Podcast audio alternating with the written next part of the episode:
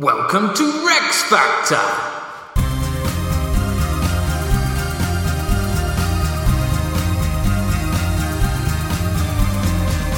This time, the Seven Kings of Rome with the partial historians.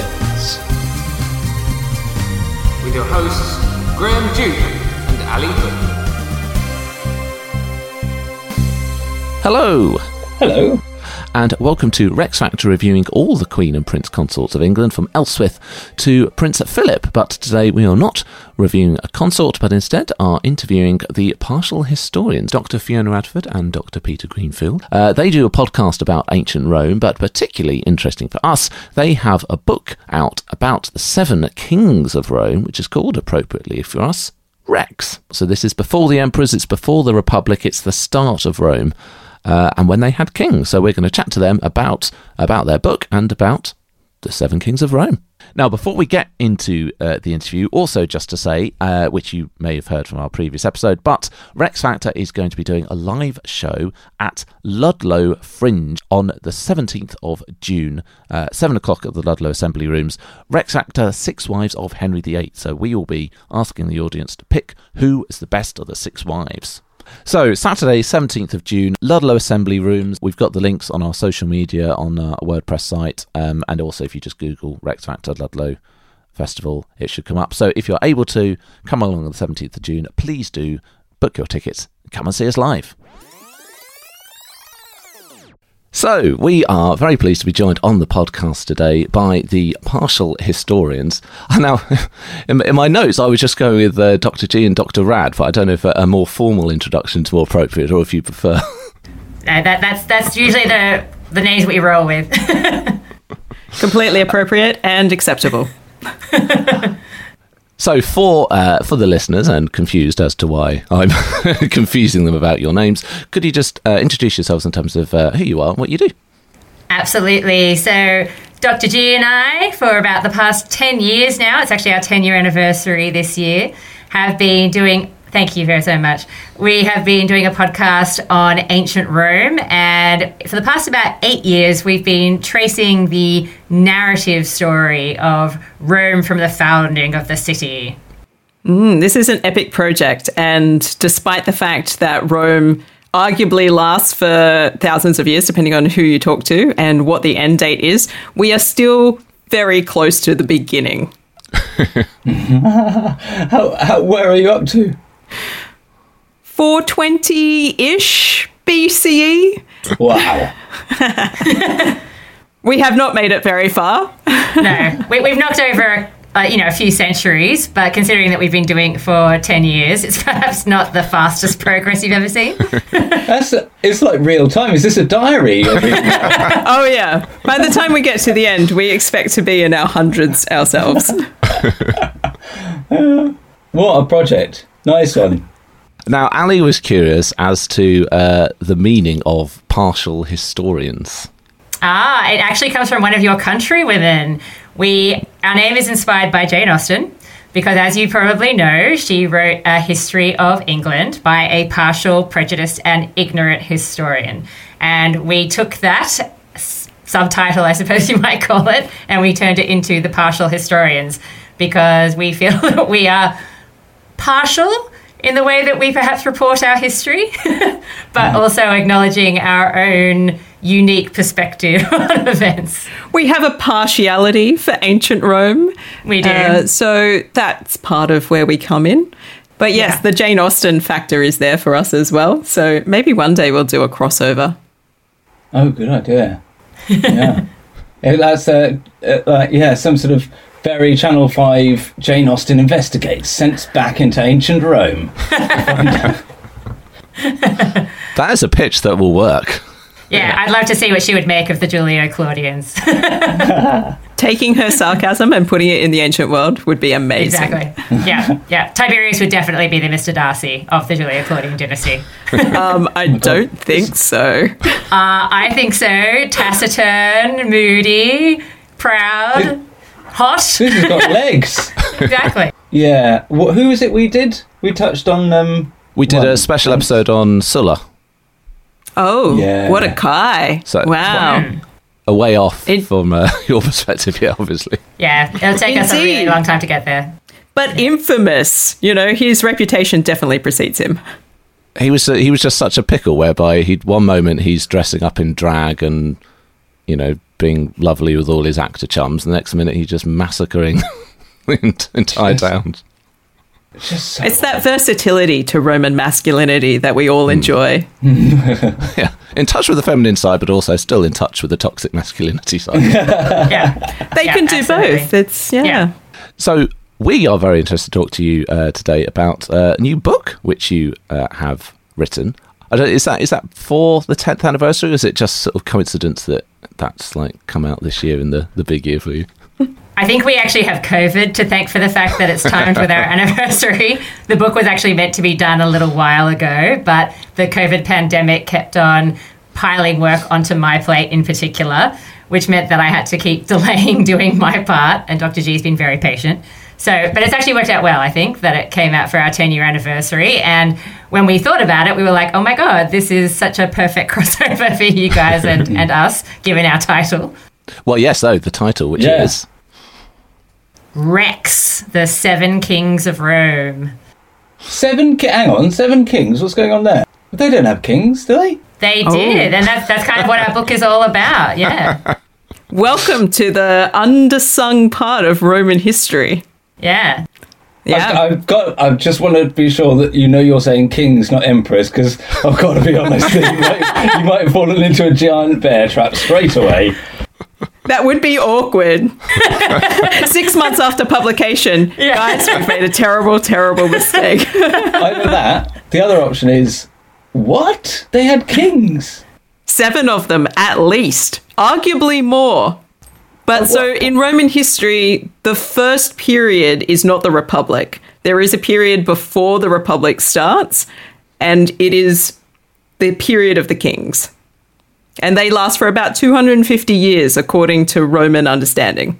You see, this this episode's going to be really good for answering your question because that's literally what we're going to be talking about. Hang on, before we Well, go on to the I'm- podcast, ready. I've got to deal with these kings business because I don't know what is going on here. I want to know all about them. Brilliant. I'm going to enjoy this then. Carry on. Well, so I mean, it is really is going. We you were talking about how long it's taking to go right from the beginning to well to wherever we get to or wherever we get to. But I mean, this for the understanding where the kings come from, it really is going right back to the foundation of Rome, isn't it? So this is Romulus as our first king. So I guess what is the story? How do we get to Rome and having a king? What happens? Yeah, this is it's a long story because controversially, we're not we can't be sure that the kings were real people. So that's the first issue that we have. Particularly at the beginning. Particularly at the beginning. Particularly at the Yeah. beginning. Yeah. So we've got the archaeological record, which suggests that the site where the city of Rome is now has been inhabited since at least the sort of like 1000s BC. So there's been people living there for a long time, living in huts, doing their thing. And at some point, the Romans understand themselves as having a foundation moment. And they decide eventually, in the way that they talk about it, that that foundation moment is the 21st of April, 753 BC. They've really nailed it down with the specifics, you know, the 21st They locked of it in. Yeah. Yeah, they locked it into the calendar. Yeah. It's a very specific date, a very specific year, and it's founded by a guy called Romulus. Is there a reason why it's so specific, the date? Like, is there something about that date later on they thought this is when we want it to be? Or was it maybe literally just that we wrote it down, it was definitely that day? They have arguments about the date, and they spend a lot of time doing calculations. So there are different theories for the date, and this is the one that ends up being the most popular and the one that lives on in the historical record. But they have some variations on this, like maybe it was 782, maybe it was 746, maybe it was 812. They've, they've got a lot of options, but this is the one that they really settle on. And what ends up happening is that they end up having a festival to celebrate the birth of Rome on the 21st of April each year. So it becomes a logical sort of crossover to match up that date with a year of some kind. And I believe if you go to Rome these days, you can still encounter these celebrations. They do do a really big celebration for Rome's birthday on the 21st of April. So it's definitely an amazing oh, time Oh, to go to the city. They do parades, they dress up in ancient dress, and they do a whole festival. Oh, that sounds amazing. Well, so before we get to the celebrations of it, how do we actually get Rome founded? Because I guess, well, there's there's a classic legend that some people might have heard, and then there's another one which um, is where Ali Scandalbell might need to. Oh, yes, get ready with out. that scandal bell. This is the Romans we're talking about. So, what's the classic version of Romulus's story? Ooh, the classic version of Romulus's story is that he and his twin brother Remus grow up together as being related to the king of Alba, which is sort of a little bit to the south. And these twins end up having to move away. They decide they're going to leave that city and strike out on their own and they go to the location that will become Rome. And they sit down on separate hills and they're looking for signs from the gods of where is a good place to found the city itself. Remus sees six vultures flying in the air, glorious stuff, and he's like, "It's a sign." He runs over to Romulus and he's like, "I've seen it. We have to we have to do it over on that hill over there. It's going to be great." Romulus turns around and then just bald faced lies to his brother. He's like, Well, I just saw six vultures while you were on your way over from that hill to this hill. So clearly, this is the spot to do it. Remus does not believe this lie. And they fight. Romulus kills his brother. He wins. And then he founds the city on the hill where he lied about it. So he's the bad one. Oh, yeah. Yeah, it's a, it's a city founded on fratricide and lies. Couldn't they could make the, they could have made the goody win? Why do they? What? Why have they decided to found it on a bad guy? this is one of the interesting questions. Yeah. It's weird that the Romans tell this story about themselves. Yeah. It's just. I, I think that's what I took away from the Sulla one. They're just weird. Oh, when you boil it down, that's my tweet. Fair enough.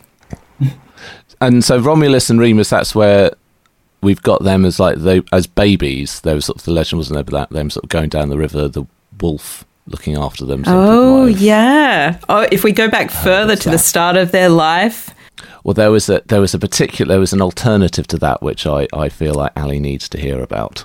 It was the phantom phallus. Oh, yes. Yes. I think Ali Uh, needs to hear ancient the Rome. phallus. Okay. So, one of the challenges that the Romans face is that every so often a phallus will appear in a fire.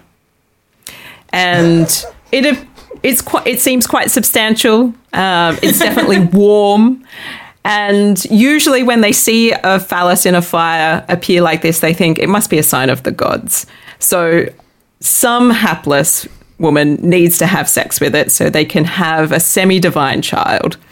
And one of the stories that is told about the birth of Romulus and Remus is that one of these phalluses appears in a fire, and their mother is forced to be locked in a room with this phantom phallus, and she is impregnated and remarkably gives birth to twins.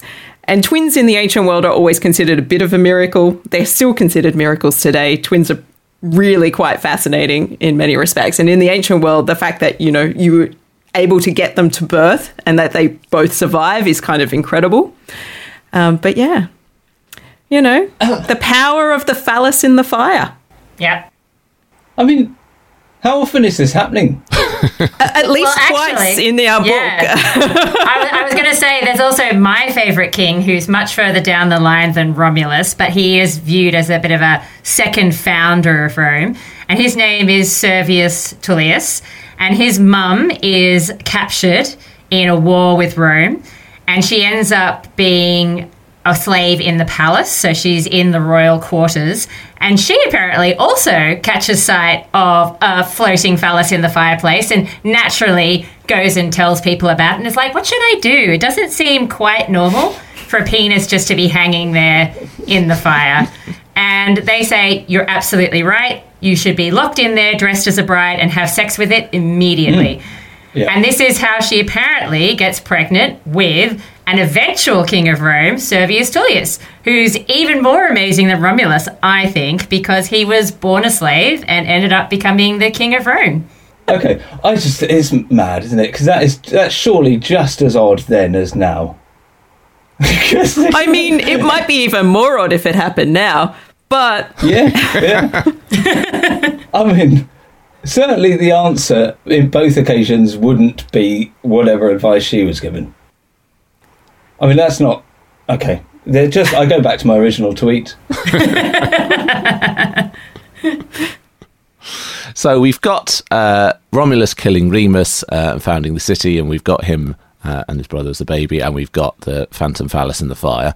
Um, people probably aren't familiar with the Phantom Phallus, but they might be familiar with those other bits of the legend. But actually, and which I certainly wasn't reading the book realised, I didn't really have any idea of what Romulus actually then does as king. I only think of him just as doing that founding bit, but actually he hmm. is the first in the line of kings. So is there much to say about him as a king? Is he meant to be a great king, or is it really just all about that foundation moment? He's certainly thought of as being quite an important figure, not just for the foundation moment, but for some of the things that he does to try and increase Rome's reputation over the course of his rule. Because it's basically a band of uh, young men, essentially, coming together. And then Rome expands a little bit by opening the city up as a place of asylum to people who have run out of luck elsewhere. So that's the first way that they go about increasing their population from their sort of like gangster moment in the beginning. But most of the people that turn up and accept asylum are also men. So Rome is developing into a pretty sort of like bro like place. It's very, there's not a lot of women around, and they're not really sure how they're going to uh, sort of find wives for themselves. So It's once they've built, fest, let's be honest. it's, it's tough out there. How do you found a new city? How does it work? and I was like, of course, there are only men. And so they think to themselves, well, maybe we'll go out and offer ourselves out to our neighbors. We'll get to know people in the area. We'll suggest that maybe we could make some strategic marriages. The trouble is that these places are the places that the people that they've brought into Rome, these the people who have come to Rome have been rejected by these places already. So it mm-hmm. doesn't feel like a real deal to Rome's neighbors to be like, sure, you could marry my daughter. I mean, I know that guy's a criminal, but that'll be fine. So the neighbors, people in the surrounding area around Rome, resoundingly uh, decline uh, the the offer of marriage uh, to these young Roman gentlemen, and this means that Romulus has to come up with another plan. Unfortunately, this plan uh, involves assault and inviting a whole bunch of uh, people to Rome for a festival. And the good news is that when you come together for a religious festival in the ancient world, it's a moment of hospitality. It's supposed to be a coming together in friendship and trust. So people come along assuming that it's going to be great. And then Romulus and his men turn on the guests and basically captive take captive all of the women and force them to become their wives, which is a very kind way to say that we're talking about the rape of the Sabine women. So bad egg, ploughing that bad egg furrow there. They don't, they, they like their leaders wrong. It seems. It's not a great time. Um, no, it sounds blooming awful, but quite fun if you can just go off and start your own society in the woods. But it does sound an awful lot like. Ro- First of all, I didn't know he was definitely a real person. Is he definitely a real person? Look, it depends on who you ask. Some archaeologists and some historians argue very strongly that there is a, enough evidence to suggest that he was a real person. Hmm. What is probably more likely is that his story might be an amalgamation of the various stories told about rulers in this period. It sounds an awful lot like his Andrew Tate has gone to the forest with a group of blokes, and then he's turned very quickly into the Wagner group, accepting criminals, and then they they're they're off, they're off and running. It's horrible. And this is how the toxic masculinity begins. yeah. Oh right. Okay. What's next for these these cheery bunch? But it's also interesting, like the um, because obviously later on the Romans will consider themselves superior to everybody else. But obviously, when you're just founding yourself from all these different bits, I suppose there isn't actually a a Roman race as such. There are all these different places around them. So I guess the key thing for Romulus and all of these kings seems to be gradually expanding and sort of taking over um, sort of the surrounding kingdom. So, like, what's the makeup of Italy at this point, or that sort of area? Like, who who is everybody?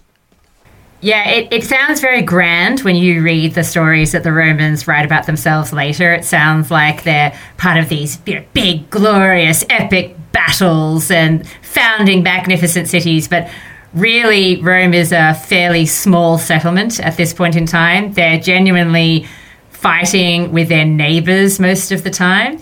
The big powers really are you've got the Etruscans that are largely to the north and then you also have some Greek settlements to the south. Um, and then there are there are other various ethnic groups around Rome who Rome will gradually fight and eventually establish some some dominance over them. People who popped up in our stories again and again, like you know the Volscians and the Aequians and and those sorts of people. I've heard of Etruscans. They're they're they're, they're fond of pots. but that's eh, yeah. So that's the sort of time period we're we're chatting about. What Yeah, is no, the time period we're chatting about? Seven. So seven hundred BC. Yeah, when we're thinking about the kings, we're dealing with everything from about 750 BC up until 509. Okay. And I guess in that description, you were saying, but the, um, you know, actually it's all quite small scale at this point, even though the language is still as if it is Rome, but it's actually much more small scale. So I guess from Ali's imagination, we can sort of maybe imagine we're a bit more, in English terms, Alfred the Great. It's mud. It's Definitely. not. There's no glamour. Yes. We've not got No. onto the glitz of everything that comes later. Yeah. It is. Yeah. It's it's um, it's not the Rome of stone and uh, chariots at this point, is it? Not, Not really, no. we think they have a couple of buildings that are made of stone at this point, but that's about it. Most things are sort of like living in huts, small scale farming. It's not what you're expecting. Especially if you're going there on holiday, that is not the Rome of the. Uh, not the Rome that you've been sold, is it? Something else actually reminded me of Alfred um, with Romulus was that, and I think you were saying at the start the question over whether there are seven kings or whether there's more, because there's this chap, um, is it Titus Tatius? Oh, yes. Sounds like there was a sort of coking thing going on. It's interesting recently, there's been these discoveries of these coins um, in England where there's like a Mercian king who's around at the same time as Alfred, and it suggests that perhaps actually they were working together. And then when that guy died, Alfred just rewrites the history as if it was all him the whole time. And it was quite interesting. It seemed like the same thing happens with Romulus. There's this other king, and Yeah, look. Romulus is not a lucky guy, really. I mean, he's already positioned himself pretty poorly uh, in in everybody's opinion already from the stories that we've just told.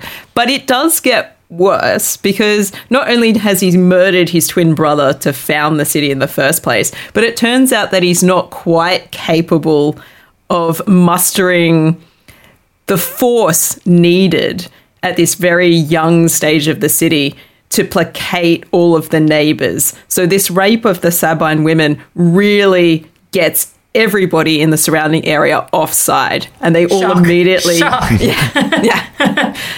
and they all immediately go to war against Rome. And Yeah. they're all bigger, they're all more well established. And the thing that Rome has as its sole advantage is that most of its population is guys at the moment, and they are quite warlike, and so they know what they're doing on a battlefield. So they do win most of these encounters, but they don't outright win the one against the Sabine people. So the Sabine people sort of live in the mountains to the east, and they come in and they have to come to some sort of agreement ultimately, Romulus has to give up a little bit of his power and agree that he will now co rule Rome in conjunction with the Sabine king Titus Tatius. That sounds like it's going to end bloodily. Maybe. Yes, and Romulus doesn't play well with others. So, as far as we can see, he gets rid of Titus Tatius eventually. Uh, and I, I must admit, I've become increasingly concerned with Dr. G's obsession with characters like Augustus and Romulus, people who can't share power, who like to kill off the people that they work with. yeah, I'm, I'm watching my back, let's just say that. I don't know. Just got to wait for the right opportunity. I know, I know. Yeah, you've got us, got us to the 10 years, and now what? Look, it's longer than Titus Tatius lasted with Romulus. I'll give you. So he got to about five years, and then Romulus did find a way to get him bumped off. Yeah. And so he doesn't count. So he's not one of the seven, is he? This Oh. Titus, Titus guy. Yeah, he doesn't get to count as one of the seven. So I think this is one of the things that is really fascinating this sort of myth of there being seven kings. There's obviously already, just looking at the very sort of general source material that we've got, that there was at least eight. I mean, it's on the front cover of our book, and and I suppose, I mean, we've lent into it because it is it is the kind of thing. If people know anything about kings, they'll be like, "Oh, there were seven kings," and you're like, "Sure," but as soon as you look at it a little bit more closely, you're like, "Wait a minute." I mean, it, we definitely we definitely have at least eight. Yeah, we probably should have called it the seven official, in brackets, Kings of Rome. Nice catchy title. yeah, exactly. Yeah. Nothing like a, a title with a, a footnote. That's, that's yeah. That would be a new trend to start. But some people move away from footnotes, lean into them right on the title page. yeah. But weirdly, I sort of feel like it almost makes it feel more believable. The fact that, and there are other things in the book like this as well, that there's these debates that you can have. So it's not like there's this very, very neat, incredibly perfect foundation myth that goes through these kings and it's all just very perfectly figured out. There's no. debate around it. There's things that have to be explained and looked at, and we've not actually talked about where the the evidence, goes, what the sources are for this, but there's sort of discussion there as well. You're saying about the date of the foundation and that discussion, but actually there are Roman historians that are looking back and trying to figure this stuff out. Yeah, it's pretty clear that we've got various source traditions, and there seems to be a lot of different tales that are told about this early period. So, depending on who's writing stuff down when, uh, very much changes what sort of stories they've got access to and who they might be hearing things from. Ali, you were questioning us before about whether we maybe made a mistake about writing about kings instead of emperors. But a lot of our sources, our particularly detailed ones, they were actually being written at around the time that Rome was switching from the Republic to the period that would become, you know, the Roman Empire with the emperors. And we kind of think that that time period, that very messy end of the Republic, and then you got, you know, the rise of, you know, one man rule with Augustus and his dynasty. We kind of feel like sometimes that might have influenced the way that they write their stories about this this very early period where you had one man rule in Rome. I mean, yeah, because I'm I'm very much of the um, majority of people who um, always go, "Well, hang on, Julius Caesar wasn't emperor. What's going on here?" and so, so when you start talking about kings, like, whoa, whoa, whoa, whoa, whoa. Wait a minute.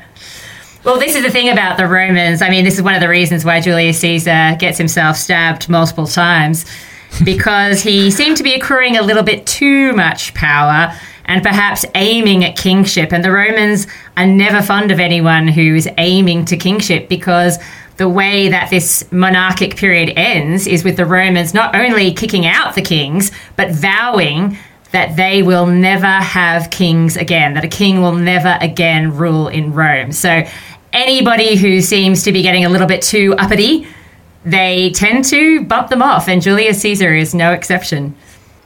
But then, then it kickstart a whole thing, like the ultimate, an emperor. What? But it's a different Yeah, word. and it, it's kind of the semantic uh, difference is very important. So Augustus never calls himself a king. He always calls himself the princeps, you know, the best man, essentially. And Right. this, in combination with his terrifying politics of eliminating every single person who might stand against him, is really quite successful. Hmm. Yeah, so Yeah. It, it, it's weird, I know, because it's like you can't call yourself a Rex, but you can go around calling yourself the best man. Well, in the same way that they end up calling themselves imperator, which becomes our word emperor. And it, it comes out of the military, and that's fine. From a Roman perspective, you're you're able to applaud people for being a great general. That's all right. So as long as you've got that sort of slippage between meanings and you don't slide into Rex, then you tend to be okay. So that's what is this what you're saying then about their problem with um uh um din- like they're not dynastic they're not they don't have so Yeah. leaning on sons oh. It, it's Oh, very cool. weird, I know, because you guys obviously, um, you guys obviously are dealing with dynasties most of the time. But the Roman kings, as far as we can tell, are not dynastic. In fact, they're not often even Roman. They're generally outsiders, not from Rome. Just to add to the confusion. okay Pick a man, any man. Yeah, but essentially, a Roman a Roman king is someone who is uh, elected or chosen. Um, so what happens? What's meant to happen is when a Roman king dies, they have a period called the interregnum, so the period in between kings, where power is shared amongst the elite men in Rome. And eventually, they will choose someone to propose as the next king. And so they'll be selected for the position. It's not passed on from father to son. sorry so these are like really basic questions that I, before I can get on with your book I just need to have these settled so uh, that's the Andrew Tate thing coming through like there's never a suggestion that it could ever be a woman. And that's I know a naive question, but you've got these really powerful women hanging around the edges. Like who was it? Who's the other Roman woman we did, Graham? Um, Calig- not Caligula. The man? That's the man. oh, we you we, know- we spoke to Emma Sutherland about um, Agrippina. Yes. So that's someone who could feasibly seize power in the same way, but just couldn't, presumably. Yeah, the Romans would never, never allow this to happen, really. So, No. One of the things that is most striking about their political organization, it seems, even in this early stage, is that it is run through the family. So, the family unit is the political unit, and the father is the head of that political unit. Women are considered to be tradable goods. And if one of them stood up and said, I'll be in charge, the men would laugh at her. Yeah, but Rome is where we get obviously this idea of the patriarchy from. So these days you might hear women talking about, yeah, man, I'm going to smash the patriarchy, baby. But hmm. what, and they're talking about obviously, you know, control by men, but the idea of patriarchy is something that comes from ancient Rome, and it actually means rule by the father specifically, not rule just by men in general. Hmm. And so it's very much that idea of the father being the head of the household. And if you're a good father and you're in control of your family unit, then you are suited for political life because you've shown that you have the capacity to, to rule and exercise control and keep affairs in order. But having said that, one of the things that we love about the Roman monarchy is that because it is a, a bit of a family affair, you do get more mention of women than you actually get in the early republic. So we do have some very powerful female figures, like Tanaquil is a favourite of both Dr. G and I. She's someone that we can actually agree on. and and she is the wife of one of the kings of Rome called Lucius Tarquinius Priscus, and she ends up engineering the succession of my favorite, our guy who was born from the smoking phallus in the fire, so Servius Tullius. Blimey. Yeah, and she does that in a really cool way because basically Lucius Tarquinius Priscus, very unfortunately for him, he winds up getting an axe to the head. So it seems that the sons of the previous king, who he had succeeded, weren't too happy that they hadn't become kings themselves. Now, we don't know why they would really think that that was a possibility because, as we've said, Rome is not doesn't have a dynastic system, but they are unhappy about it. And when they grow up to be adults, they end up hiring these two local shepherds to stage a fight at the dwelling of Lucius Tarquinius Priscus, the king. And when he comes out to sort it out, because they're really going at each other, and they're and like they, they're like, we won't we won't settle this until we speak to the king. He's the only one that can settle this fight. When he's talking to one of them, the other one takes out an axe and thw- you know thwack right in the back of the head. And Tanaquil seemingly doesn't miss a beat. She instantly is like, it's going to be okay. It's going to be okay. It's just an axe to the head. Tis but a scratch. A flesh She flesh pulls him off off through the stage curtain. She's like, nothing to see here, guys. Don't worry. We're looking Yeah. after this. It's going to be Yeah. fine. Merely a flesh wound. Yeah. Meanwhile, she turns around to the family and she's like, None of you breathe a freaking word, okay? We're going to get Servius Tullius in here and he's going to come in and save this family. He's going to be the next king and he's going to look out for us because we looked out for him when he was just a little slave boy. He owes us, man. He's going to make sure that we're protected. And so she makes sure that Servius Tullius gets chosen to be the next king of Rome. And he does indeed look after the family and make sure everything's fine. And it, it's only when everything is safe that Tanaquil's like, oh, yeah. So it turns out an axe wound to the head, it is kind of fatal. He is, in fact, dead. Yeah. Oh, awesome. Yeah. So we got yeah, so that's good. So unlike our early kings, where we have no reference to their consorts at all, you've actually got quite a bit of um chat going on. Though similar in a way, though, the fact that it's like that's in her role. it's- not exactly in her role as a mother, but it's- it sort of is. It's not as a queen mother, but like it's when the the king dies that Yeah. it seems like that, which was something we saw with the Saxons, where as queen it was perhaps limited, but then when the king dies, suddenly they kind of uh, are allowed to exert authority in a weird way because it's I don't know if it's less threatening when they're a mother. Yeah, no, I think we definitely get the sense that she is looking after her family. We're not really sure what family she's protecting because the dates are really messed up. Even the Romans say we have no idea to how to untangle this mess. We can't tell whether she has young sons or young grandsons, but she's clearly trying to protect some young male figures in her family. She she actually has quite a significant role even in helping to sort of elevate Lucius Tarquinius Priscus to the kingship in the first place because they're immigrants. They come from Etruria, they come from this Etruscan settlement. She is herself a, an Etruscan woman. And they basically see Rome as like a bit of like America. They're like, this is the land of opportunity. we, we can't we can't rise as high as we would like in our native land, so we're just gonna pack up, take our oodles of wealth, go to Rome because we've heard that you know you can make it big there with just some cash in your pocket, and they were right. And that was another quite interesting thing, actually, the Etruscan thing. 'cause I think it was the point where we were saying that um, Priscus is like he's wearing Etruscan clothes and he's everything, all these culturally, it's all very Etruscan. And it sort of begs the question yeah. like, are they just pretending that they haven't been conquered by the Etruscans? well, yeah, and, and that is a big issue for the Romans because they do seem to be papering over a little bit of the complexities of what has happened in this early period of their history because they're clearly situated within a political nexus in central Italy that involves all of these other people. And the Etruscans are the most powerful group in the region in this period, for sure, because they extend from Tuscany all the way up into the north. And they're thought to have had 12 kings themselves across their various regions that they controlled. And then as we have Priscus come in, we start to see Etruscan finery also be put on display. And he starts to go around and he gets permission to wear Etruscan clothes and the accoutrements of an Etruscan king. Everyone's like, wait a minute, did he get permission or did you guys get invaded and taken over by the Etruscans? What would be more plausible here? Because if he looks like an Etruscan king and he is from Etruria originally, what are the chances that Rome has fallen in this period and is now under the control of the Etruscan people. How interesting.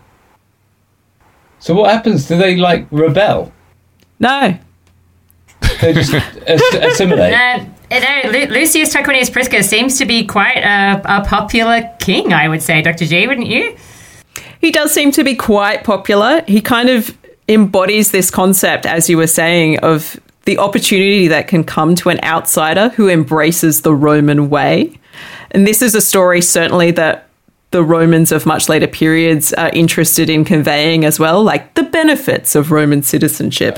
But yeah, we've got this idea of Tanaquil as the wife of Tarquinius Priscus as being somebody who is capable of reading the signs. So this is another element of Etruscan wisdom that is coming through, the capacity to be able to read the flights of birds, be able to interpret signs as being from the gods. So she's the one who, when the phallus uh, in the fire is reported, she's the one who takes action on this. When Servius Tullius is just a small baby, he has a ring of fire appear around his head. Everybody's shocked. They're like the child. You know, like they go to save him, but he's not harmed in any way. It's it's a it's a vision. And she's like, He's made for great things. We must take care of this child. so she's she's been aware of his potential for greatness ever since he was an infant, um, and even probably pre-birth, given the nature of his birth. Uh, Can we do a quick little um? Because I realise we're sort of we got I guess probably people who aren't familiar with the the kings and all the different names. Can we have a quick run through of the kings actually? So we started with Romulus. He Yep. does all of his nefarious deeds. He does. But the good thing is, he probably got chopped up into tiny little pieces in a meeting. So that's good. and He disappears one day in a in a, a sudden thunderstorm. yeah, and, and all the people that were at the Well, he's- meeting, they they like. You know, they have maybe like an arm hanging out of their toga as they're leaving. They're like, I don't know where he went. Who's seen Romulus recently? Not me. Oh my gosh. So who's Yeah. next? The second king is a guy called Numa Pompilius, and he is a Sabine as well as Titus Tatius. So his claim to fame is introducing all of the sort of important religious aspects into ancient Roman society. off you Yeah. Ali. Brilliant. Yeah, carry on. But and then after Numa, the Romans have decided that whilst Numa was kind of cool, he was a little bit too chilled out. You know, Rome's Rome they like their war, and so they return to someone who's quite aggressive with Tullus Hostilius. His name is not an accident. uh, Is that he- where we get it from? well, well, I mean, I think the name is meant to evoke his personality. Oh. Yeah. Oh, shame. Yeah, and so we got Tullus Hostilius as the third king of Rome. And then the fourth king of Rome is Ancus Marcius. He's a bit of a mix of everyone, I think, Dr. G, don't you think? He is. He's one of these ones that nobody's ever heard of. You're like, there's seven kings of Rome. And then people are like, you mean Romulus? And you're like, yes. and six others. And Ancus Marcius is kind of like this sort of nondescript character, almost the one that we have the least amount of information for, I think. Hmm.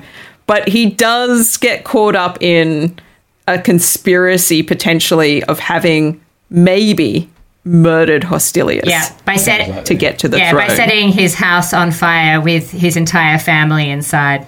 Yeah, that'll do it, won't it? And a good old Scottish hall burning.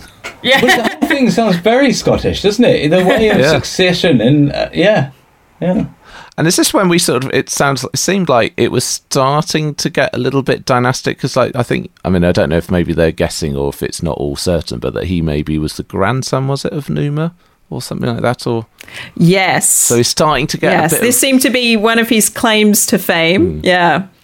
The, this idea of there's various moments where people come through in the history and they want the monarchy to be dynastic, but there's not good evidence that it ever is. I guess if you're like the son or the grandson, then you're going to be pro monarchy. like, yeah, I think we Yeah. should just keep it keep it in the family. yeah, yeah, exactly. Yeah. Yeah, like I could do this. I'd be great at Yeah. this. And then, of course, we get our fifth king of Rome, who's Lucius Tarquinius Priscus, who may indicate there is a ever so slight Etruscan takeover. Or it might just be the fact that Rome does have a habit of picking people who aren't actually from Rome to be their king.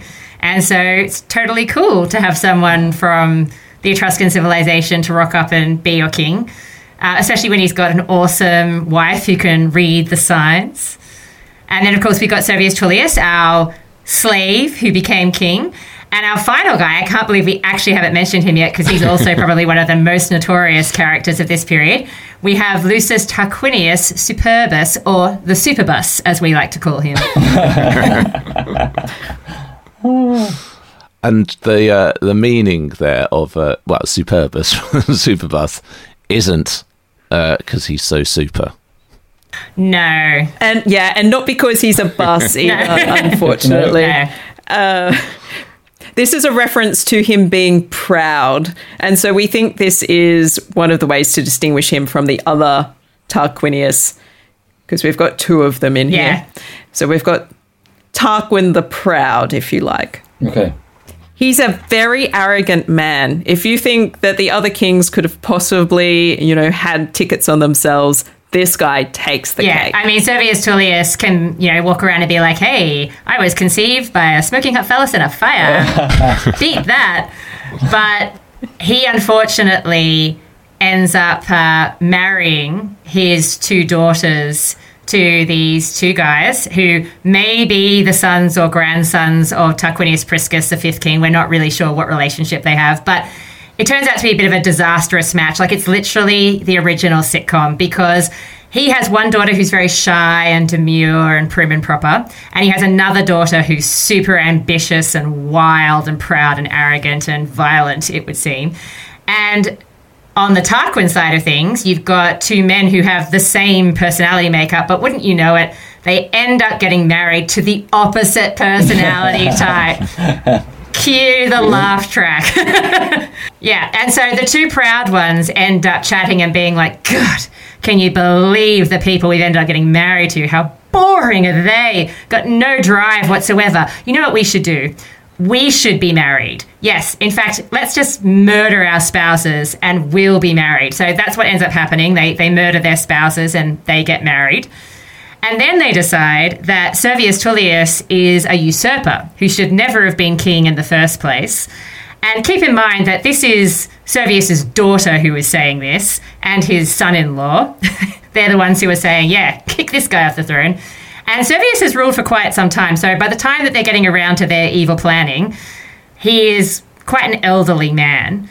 And essentially, they stage a coup where Superbus seizes control from Servius. And when Servius rocks up and is like, hey, what gives? I kind of thought I was the king around here. He apparently picks Servius up and throws him down the stairs of the building that they're meeting in. Servius is an old man, so he's, you know, he's feeling it. And so he starts to sort of like limp home to try and get to safety. And he has assassins sent after Servius. And so Servius is murdered in the streets. And Superbus's wife, Servius's daughter, Tullia, she is, you know, keen to get amongst it. So she decides she's going to take her, you know, take herself out for a little ride, a little bit of a victory lap. And on her way home, she runs across her father's body. And when her driver says, Oh, um, isn't that your father's corpse lying in the street? She says, Drive. I said, Drive! And they drive straight over her dad's body on, on her way home. This is why they don't like them. Good grief. For the benefit of the listeners, Ali is just mouth hanging open. it's just. It's, it's, it's, uh, horrible. But we're building up to the level of terribleness, which will mean the Romans do not want kings ever yeah, because that's again. not that's not the moment. But we haven't we haven't quite reached we haven't quite reached that threshold No. yet. But you can see that they're laying the groundwork Yeah. for their own demise. Yeah. They're like, here's a hint. This guy isn't a nice guy. Because it was just when reading I was um, his uh, chapter. I was thinking, oh, it almost sounds seems like it's really the the wife or the daughter Tullia that's sort of calling the shots at this point. But uh, he does turn out to be quite awful himself, doesn't he? oh yeah, they, they were attracted to I each think we have to give him Yeah, I think we have to give him some credit for being awful as well because, you know, she has come to the position that her father's got to go or her grandfather, you know, we're not really quite sure of the the lineage there. And so somehow these two have been made for each other in a way. They're both incredibly ambitious. And so they do get what they want. Superbus does become the next king. He's terrorized Rome through this behavior, and they're kind of like, well, the strong man wins. Uh, Rome loves a good display of uh, physical power, so it's hard to resist Superbus coming in. But Superbus is pretty terrible. Why? Other than Oh, you know, I'm so I'm so glad Yeah, you like asked. Yeah, the dramatic Yeah, there, pause. there are a number of stories about him. I mean, you know, we could go into the the hard labor he makes the Roman citizenry perform and all that kind of stuff. But the thing that he's mostly known for, and the thing that which triggers the overthrow of the monarchy, is the very unfortunate affair around uh, a young woman called Lucretia. So Lucretia is married to a man who's actually a distant relative of the royal family. So he's a her husband is of relatively high standing, but it means there's also this familial connection with the Tarquin dynasty that are in control. And as it so happens, Rome is at war at this particular time. I mean, Rome is often at war, so, you know, what else is new? And with this particular place that they're fighting, they end up being engaged in a siege. And a siege is kind of boring, so there's a lot of like sitting around and, you know, shooting the breeze.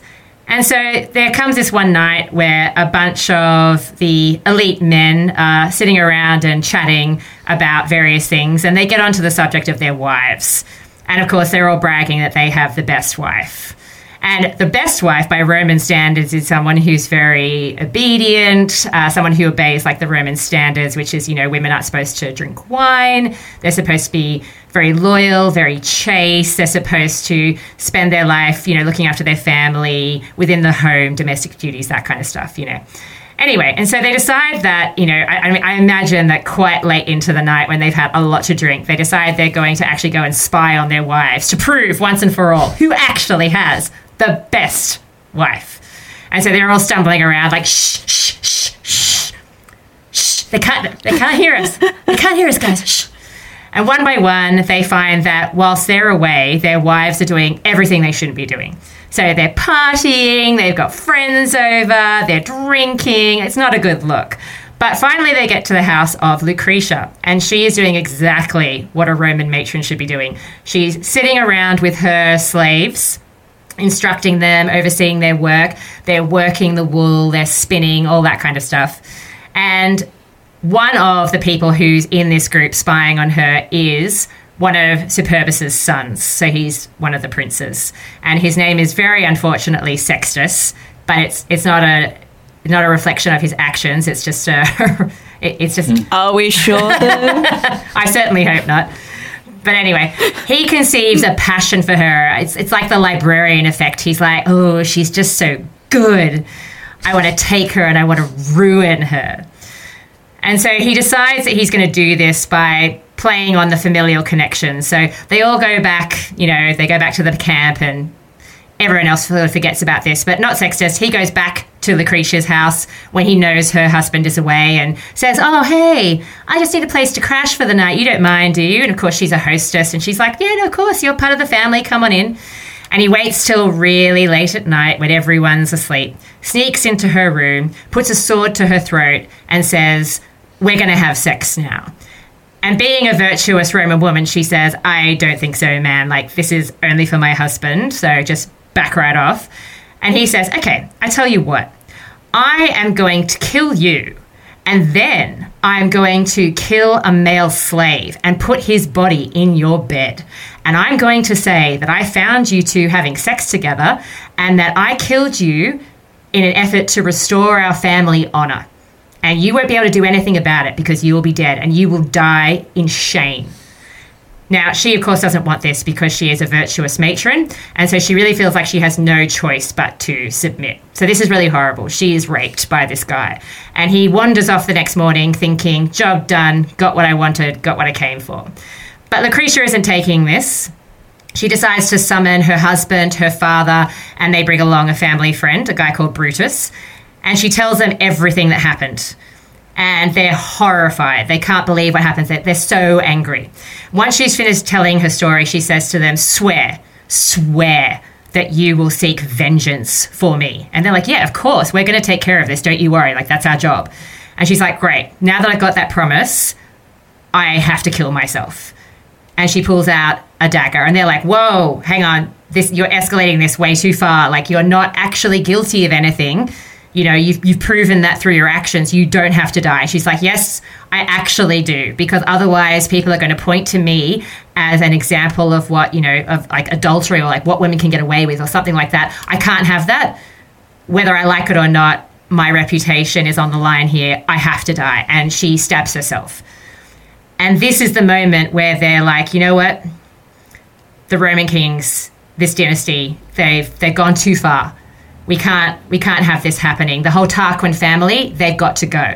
And so Brutus, this family friend, he actually takes Lucretia's body out into public, shows her body to the public, and is like, this is the kind of behavior that we are tolerating. This is what we're allowing them to get away with, the abuses that we are suffering at the hands of this king and his sons. Like, where's it going to stop? And he brings up all the other stuff that they've done over the years as well, like this particular family. And he's like, no more, we've got to get rid of them. And so they do. They they kick them out. And it, it's not quite as smooth as it sounds like. They kind of just like lock the gates against them. They do have to fight ongoing wars for like another 10 years with this family who don't seemingly want to get kicked out of power shockingly but that is the moment that really that really ends the roman monarchy and when it's all said and done that's when that brutus gets the roman people to take this sacred oath that rome will never be ruled by a rex again Gosh. And wh- how how how many? When's that? What, what? How many years does that last? the the war or like how long does the Like, yeah. The how long do they ha- not have a single ruler for? Oh, that so so this is 509 BC and the next time we have a single ruler is going to be Augustus in 27. Oh, pretty good then. it's a decent brand. They do yeah, all it's a right decent for run, yeah. themselves. Yeah. Yeah. That's why you've got we had the controversy for people like Sulla, and then obviously on to Caesar and then Augustus, where Yeah. you've had hundreds of years of republic, and then yeah. I'll, And is also part of the reason why Brutus in the story of Julius Caesar is such a significant figure because his name and his family lineage harks back to this original Brutus who's reputed to be so important to kicking out the kings hmm. in the first place. Yeah. and it is that way around. It's not that you have Brutus do that to Caesar, and then they think, right, let's have this myth about you know it before. It's that he is actually named after and inspired by the original. Yeah, the Romans are very big on this idea that if you're from the same family, you ha- you take on certain traits. So that that's what we see a lot of the time. Not only do the Romans confusingly like to have the same name over many many generations, but they also think that all those guys kind of have the same personality type because they're from the same family. so it is definitely a legacy that Brutus carries. So when people around Caesar being say, look, he's literally called Brutus, I really think you've got to watch this guy. Be careful. Yeah.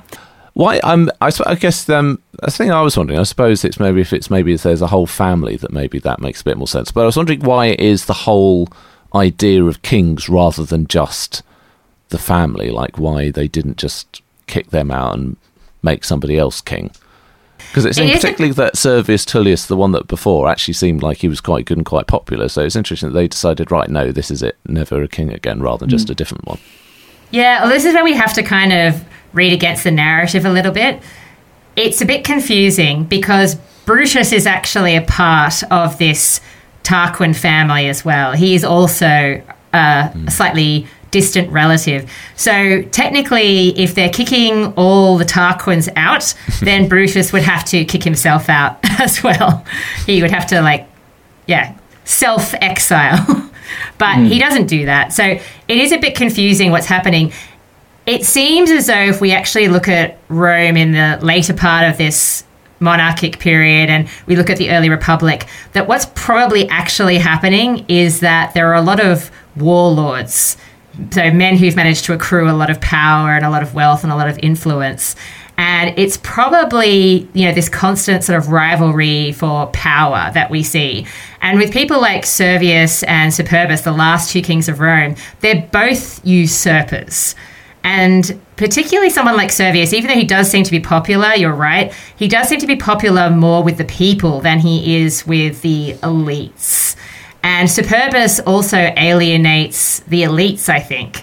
he re- he relies very much, I think, on strength of rule rather than you know having like a lovey-dovey relationship with the elites and or, or, or anybody in his society. He seems to be pretty mean to everyone, um, and so it seems almost like what we're seeing here is actually members of his own family staging a coup against him. So it's probably actually an aristocratic coup that we see that gets rid of the kings of Rome. It's actually not quite the the glorious, you know, strike for freedom or something that, that it might come across as. Mm. But it also does explain where Brutus is coming from, because if he wants to stick around in Rome, he really has to make a case that things are going to be different and quite different from the way that they have been under somebody like Superbus. So, in order to sort of ameliorate that family connection, it's about giving away some of that power and splitting it up so it's less dangerous and less concentrated. So we've got seven official kings. Yes. Um, obviously, we uh, in our uh, day-to-day podcasting lives review uh, kings and queens. So I thought it might be uh, fun not to not to do obviously full episodes on all seven of them, but like, could we just go through our factors and have a think of like which of the seven kings do you think is like best and worst? Absolutely. Sure. Yeah. Let's let's do it. Let's So, do it. Battliness. Oh, okay. Uh, see, look, this is tough already. Look, I can tell you who the worst is. Yes. I think the worst is is fair to say it's going to be Numa. Yeah. He has one reputed battle uh, with a nearby city, but even that is minimized in most of the sources as not really being a thing. He's much more about peace than he is about war. Yeah, he's Yeah. the second guy. yeah, Yeah. He's the second. He's the king. second Yeah, guy. he sounds like my, my favourite chap. Yeah, he was the religious one. Oh, He's the yeah. He's he's your philosopher king. Yeah, he was Yeah. never going to last long, was he? He he does rule for quite some time. Oh, really? Uh, yeah, yeah. So we think he rules for about forty so years. Oh, blimey. So he does all right for himself. Oh, okay. Yeah, I think I'd probably give battliness to Romulus just because I think he's up against the most. You know, like he's trying to establish something new and hold it all together. And he does some truly horrific things in warfare and he has a violent end. So I kind of would give it to him, even though, as Dr. G has said, most of the kings have to have some sort of battliness in order to be a king of Rome. And they're also all kind of credited with adding territory to Rome. I mean, that, that's kind of the part of the myth of, of the monarchy. Each king adds a little bit and a little bit more and a little bit more. Okay, so uh, well, I mean, there's there's going to be quite a battle here. Scandal. Oh, Uh, look, this is a tough category. Ah, there's so much scandal. yeah. Romulus yeah. pretty good again there. He's got the killing his brother right at the start. Yeah, possibly being raised by a prostitute. He, A she wolf, please. oh, is that what that means? so yeah, the the woman is called uh, Lupa, which is the Latin for wolf, Yeah. and it's also slang for a sex worker. Not just not. I mean, I don't know why. I, I don't know why I'm believing the uh, the story about the wolf more than the human female. but okay, yeah, that makes much more sense. Jolly good. Well, I, I think that, to be fair, Dr. G, I think that Lucius Tarquinius Superbus might just pit Romulus at the post because we've got obviously the scandal of killing his father in law, who's also the previous king. We've got the scandal of killing his previous wife so that he can run off with his sister in law. We've then, of course, got all the horrible things that he does to the population of Rome and also the people that he's trying to conquer because he actually sends one of his sons in as like a mole to deceive this city that he's trying to conquer. And it, and it works. Like they totally infiltrate this city like for like a really long period of time. It's very sinister. And then of course we have got the the final act which is the the rape of the unfortunate lucretia. I mean i don't know if it gets more scandalous than that Although I do want to mention in the honourable uh, scandal section a story that I haven't raised, which is in connection with Numa. our very delightful philosopher king, because part of his story is that apparently he rules Rome by day, but by night he is wandering the forest, engaging in a sexual liaison with a goddess. And she's the one who gives him all the great ideas about how to rule Rome properly. I mean, is that another one of these weird metaphors? And I should think that he's, um, I don't know, or is he just a sex pest? We cannot be sure, but uh, the, I mean, it's the Romans. It, it is hard to be sure, uh, but this story does seem like pretty innocent. He has Numa by the time he becomes king is a widower, so and he doesn't seem to remarry. And he does have lots of good ideas, and people can't quite believe how good his ideas are. So they're like, "Well, it must there must be some sort of divine influence here." Okay. Well, if if Numa is got if Numa cedes uh, scandal to uh, Tarquinius Superbus, then I think so. presumably Numa's got a decent chance of subjectivity. That's where he's he's got his Oh, best yeah. hope. I think so, actually. It is. I think this is indeed where Numa shines. Being the least warlike means that he accrues the least amount of risk. Uh, there is a sense in which Rome's neighbours are becoming emboldened during the course of Numa's rule, but we don't hear a lot of rumour that they actually attack. So they're like, oh, the Romans are peaceful now. Now is our chance to wipe them out. but they never really go through with that. So it does seem to be a good time. The Romans are turning from a warlike aspect to a more ritual aspect and thinking about their relationship with the gods. And he introduces all of these priests to make it really difficult to go to war. So it's it's a good And and lest we forget, Dr. G, he also introduces a ton of public holidays. Oh, Oh, he does. Yes, he reorganizes the whole calendar. Delightful man.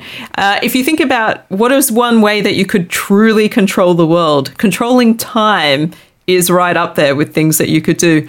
So he decides um, what days are going to be days where it's acceptable to do public business and days which should be dedicated to the gods. And the Romans have way more public holidays than we do. wow. Good work. Yeah, he's. I mean, he's a shoe in, isn't he? Is it the names of the or the ordering of the months that is like his his thing? Yes. Yeah, he he cha- he introduces a couple of new months. So, Yuma, if you want to be frustrated about the calendar, which is fair enough, he sticks January and February in there and pushes back the numerical order of the months so that they no longer make sense to the Latin. Yeah, so December should be the 10th month, of course, but Yeah. it's a 12th month because of Numa. Uh, we had a chat about decimalising stuff the other day. Um, oh yeah. Oh right. Well, okay. That's in the, that's a, a a a negative for him then. I think an honourable second mention in his category probably has to be Servius Tullius because he does introduce an awful lot of reforms to try and make Rome run more smoothly. And it's him that we apparently have to thank for the census. Yeah, there's Yeah. nothing quite like being counted. Yeah, I mean, I, I don't know what makes you know the average person on the street happier than mindless bureaucracy.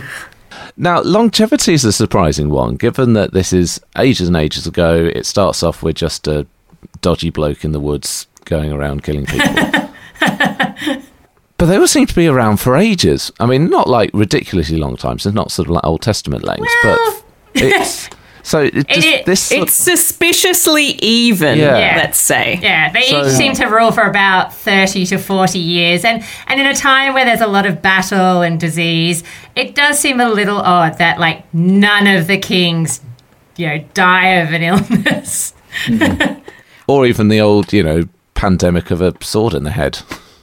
or at least not after at least. So I think 24 years is the shortest one. Yep. I think I've got Yeah. them written down.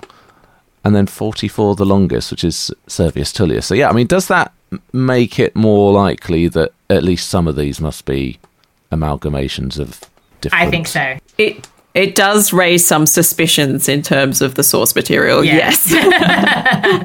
It's almost like the Romans are like, right, we've got this amount of time and this many kings. Let's just divide it up between them. Is it a coincidence that like there's seven kings of Rome, there's seven hills of Rome? Is it like seven a specific reason? This is part of my theory about where the seven came from. Yeah. I wonder. Yeah. Yeah. They think they like the number seven. Yeah, Because you were saying that I, at the start about the crows or whatever that they were arguing about. Yeah, and each, Oh, each yes, of the, the kings, vultures. Yeah. Yeah, and each of the kings is often like credited with, oh, oh, this is the king that founded the settlement on this hill, and this is the king that founded the settlement on that hill, and so that's yeah. It seems like it's again a bit, bit suspiciously smooth the way that this apparently happens. Yeah. Uh, that dynasty. Are are we able to know the dynasty one, or is that just they don't bother to record it because it's not a dynasty? Like, do we know who has children and not have children? we do hear about. We their know that. Numa Numa does have a child, so Romulus seems to have left no issue. So that's I mean, immediately you can't have a dynasty, but Numa does have a daughter, Pompilia, who is then the mother of Ancus Marcius. So we've got a little bit of early family connection going on. and Tullus And then obviously the later stuff. Yeah, and Tullus Hostilius does have children, but depending on which story you go with, they were murdered alongside the rest of the family when Ancus Marcius took over. So that's a bit of a downer. Uh, Lucius Tarquinius Priscus. Yeah, I know. Lucius Tarquinius Priscus definitely has children, but it's really difficult to figure out exactly who they are and when they're alive and what they do next because we have no idea about the timing. It doesn't really make any sense. Servius Tullius has children, but of course one of them ends up killing him, so I don't know how we feel about that. And Luci- Lucius Tarquinius Superbus definitely has children, and one of them is responsible for the downfall of the whole damn show. So, yeah. But ironically, and potentially, he's the one that has maybe has he got the most like identified children? Do we think? If we I think to, so. Yeah, I think I think Yeah, yeah. I think Superbus has the most identified children that we can point to. Okay, so uh, actually, they, we've kind of in ourselves evened it out fairly nicely in terms of they're all getting a badge. Yeah. Ah, Except for But- poor Ancus Marcius, he never gets a mention. I've got to admit, when when I was uh, reading the book, and I don't know if this was just because um, obviously when you sent it to me online and there was the split, so I don't know if it was just that he was kind of the almost like in the the middle equivalent. But I did miss him initially. I missed that he was one of the ones. So he got into Priscus. I was like, hang on, how can he be the fifth? I'm, I've only on to four, and I have to go back. And, oh, this guy was actually a king. I just missed him completely. so ouch. Probably turning then. in his grave. probably then when we're asking who's got that certain something the star quality that we call the Rex Factor, I think that's an instant day for Ancus Marcius because I missed him. I, I, I would respectfully decline on his behalf. so I mean, I, Such a shame. we've Yeah. got notoriety for Superbus. He's not anyone's favourite cup of tea, but you know he makes an impact. Mm. He certainly leaves an impression. Romulus is the founder. We do like our sort He's of got to have it. origin ones. But you were sort of making the case that Servius Tullius is a bit of a favourite. Look, I if I had to give someone the Rex Factor, I think I would choose Servius Tullius because, as I say, he does have a real rags to riches story, which it's hard to ignore. Possibly the son of Vulcan, god of the hearth. He's got that going for him. He rules for the longest time. He manages to introduce apparently a lot of reforms, which you know very much outlast him. They they last for sometimes decades, sometimes even longer after his own death. And yeah, I, I, he seems to have been fairly popular with the people. I mean, perhaps not unexpected from a man who was once a slave and someone who appeals very much to the populace of Rome. But yeah, I definitely think Servius Tullius has a bit of the Rex factor going on. He certainly seems to have been able to win people over. I think there's something to be said as well for the way that he manages this transition into power. It's Yeah. clearly aided by Tanaquil, but it would not have been successful if he didn't have a certain something hmm. to appeal to the people himself. Yes. Yeah, and the Romans they love they love someone who pretends they don't want power. They, they like there's nothing that the Romans absolutely lose their minds over than the man who says, "No, no, don't give power to me. And that's how Servius plays it. He's like, oh, maybe I shouldn't be the king, guys. I mean, you know, maybe there is somebody else. And they're like, that's it. You, you say no more, Servius. Shut your stupid, beautiful mouth. You're going to be you're going to be our sixth king of Rome. There's no doubt about it. How shallow. That's amazing. Yeah, and you see that idea come through in movies like Gladiator. Like the character of Yeah. Maximus is very much channeling these sorts of characters like Servius Tullius and Cincinnatus, men who don't want power and therefore must be the ones to exercise power. But wait, Numa didn't want it either. Oh, Oh. Stop, G. stop, stop the press. I'm going back to my favorite man. But he didn't want it. If we're talking about not wanting power, Numa went out of his way to not be king. And he was forced into it by the signs and the interpretation of those signs. Uh, so with Servius, Yeah. he was asleep and a ring of fire appeared around his head. I mean, that's literally a blinking light that he has the Rex Factor. Well, I mean, that, that gives us, that gives us three, doesn't it? We've got Ro- Romulus. What was his name? The second one. Um, Numa, Numa. I knew it was funny. It's not helping his course. Um, cause. Third one. Who's that? Who's the third one? We were just talking about. Ti- Ser- uh, Servius. Tullius. Servius. Yeah. So that's not bad, is it? Yeah. Three out of seven slash eight. That also actually gives me a little clue, maybe then for him, because I the only one that I've got, I've got a little quote for Numa from the book that I wrote down because I thought, oh, that's quite on point for us, which says, "We know he had a certain je ne sais quoi." Roman stopped searching for the new king of the moment. So, d- does that give any clue as to sort of in terms of the writing of the book as to who's written which uh, which bits? I, I think I think Uh, you're picking who up could- something here. Yeah. who could say? But we'll, we'll take that secret to our graves. I feel like it would make a, it could make for quite a good mini series, the the Kings of Rome.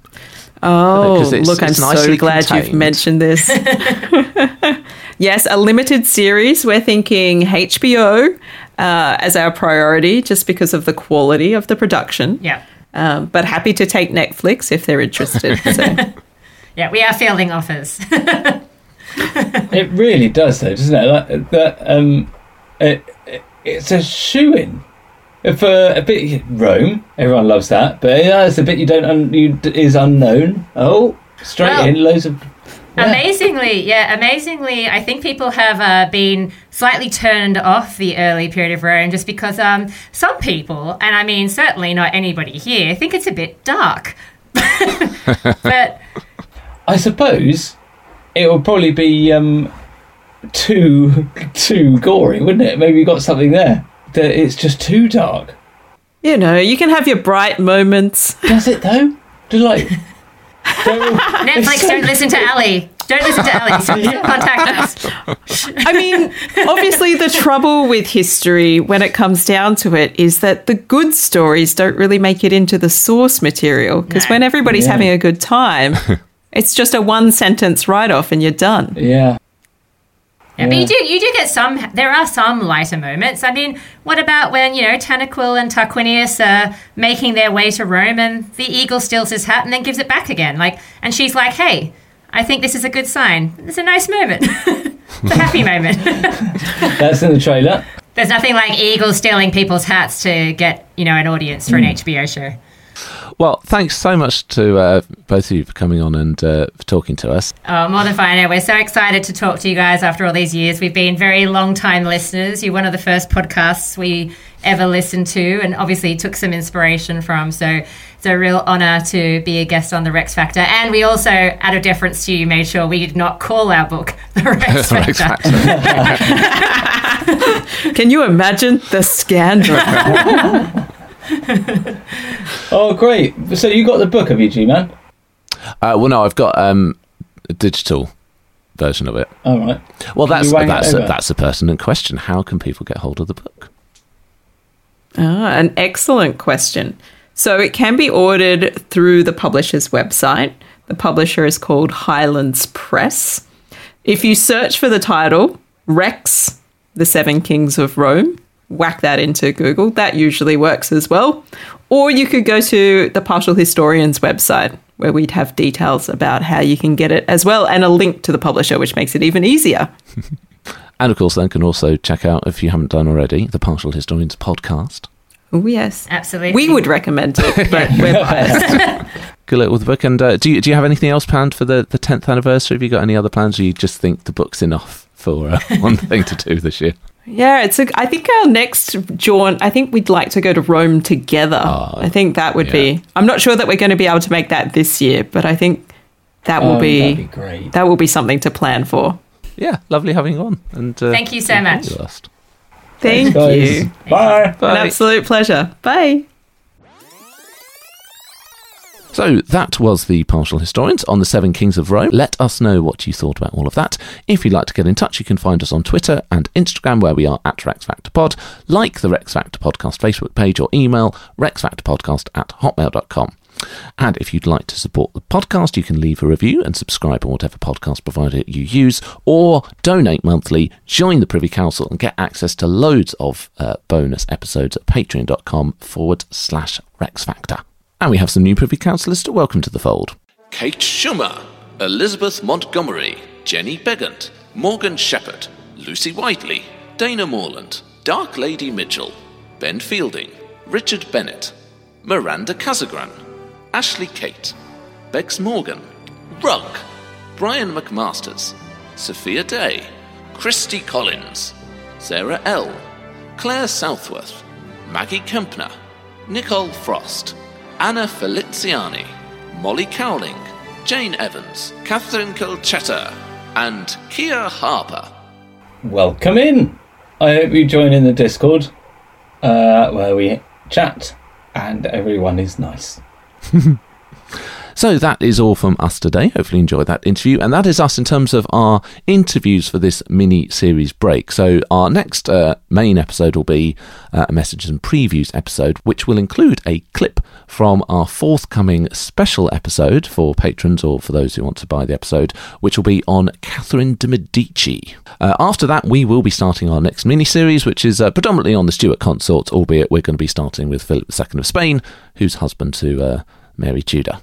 Also, of course, just a reminder that we are doing a live show on the 17th of June at the Ludlow Festival. So if you are able to, please do book your tickets, come along and see us live in the flesh. That's not long. That's very soon. Book your tickets now. uh, until then, though, it's goodbye. Right.